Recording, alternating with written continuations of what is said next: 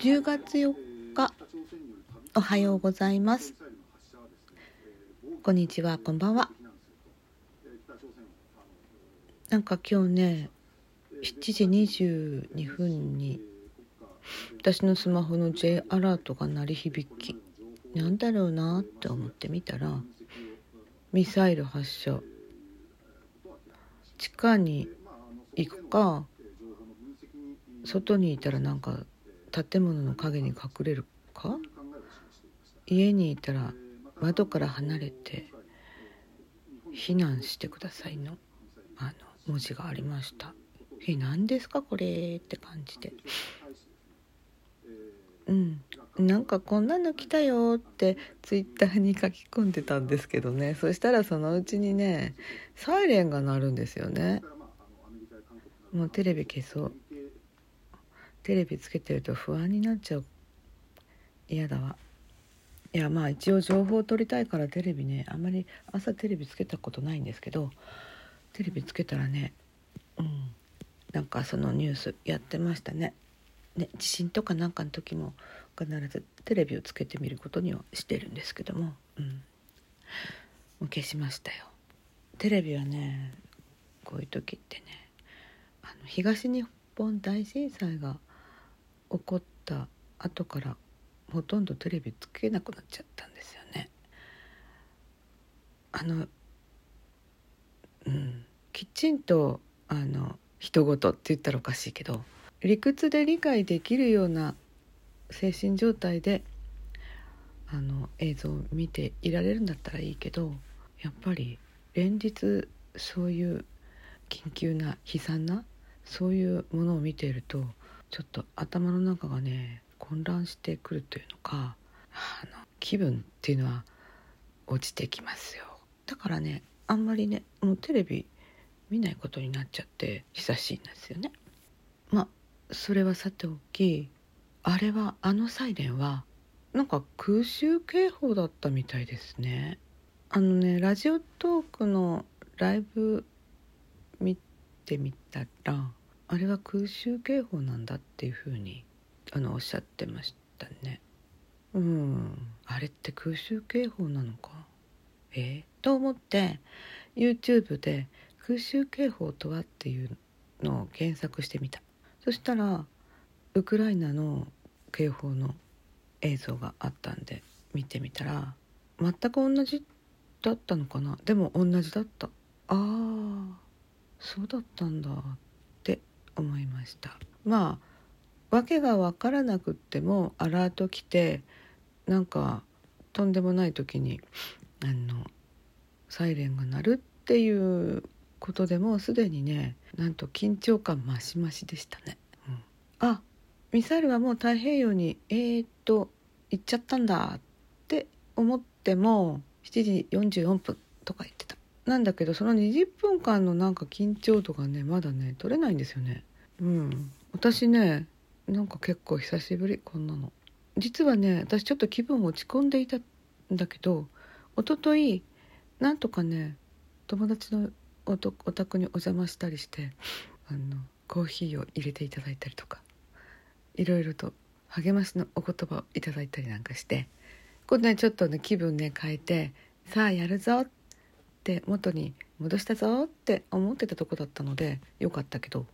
これなんか本当に気分落ち込んでる人なんかこんな感じになったらどうなるのかなって、ちょっとね心配になっちゃったっていうか、まあ心配っていうより知ってる人がそうなってるっていうことは全くないんだけど、うん、どこの誰とも知らないどっかにそういう方がいらっしゃったらそうなるだろうなってちょっと想像しちゃいました。で、まあ人のことを心配していた私が、なんかちょっと今やる気出なくなっちゃってて、あいやあとはもう雨も降ってきたしね、でゴミ出しもやめちゃった。もう今日はいい、いやした方がいいのかな、なんか動いて活動した方がいいのかな。今日は午後からえっとね エスディージーズ と子どもおやつクラブに関するその解説の研修会を主催しているので、まあ、ご講師の方を呼んでいろいろとなんていうかプレゼンしてもらっていや質疑応答するっていう会合があるんですよね。で中止にしようかなと思っていたんですけどもね、ほらこちらのねコロナ感染者が膨大に増えてきていて、だけどまあこれやっちゃわないとまたいろいろとね都合が悪いので、うんあのまあやることにしたんですけど、時短やるなんかすごい早口になってる時短にしていちじにじかん以内に止めたらあのその濃厚接触者にならないとかなんとかってそういう情報を得たので、まあ、なるべく早く終わらせようということで、まあ、一応ね開催することにして、そうよもうまあそんなこんなでね着てく服も今から選ばなきゃいけないし、まあ午前中はちょっと何もないからよかったけど、ああこうやる気がそがれた。でもねちょっと考えるとこんなことでびっくりしてるんですよね。しかしこう日常的にこういう空襲警報が鳴ってるってことを想像するとものすごい慣れるのかな、こういうのって慣れるってことないよね。慣れるってことはないと思う。へえ。そのウクライナの映像見たら日時日夜鳴ってるじゃない。そういう中でずっと生活してるわけで、まあウクライナに限らず今までの内内戦があった時ところとか戦争が起こったところは常にこういうことだったんだろうなって。私たちの国はななじゅうねん以上そういう空襲警報なしで生活できていたんだなとかちょっと思っちゃいましたけど、まあ他にはそういう国もあるとは思うんだけど、アメリカで空襲警報ってないよね。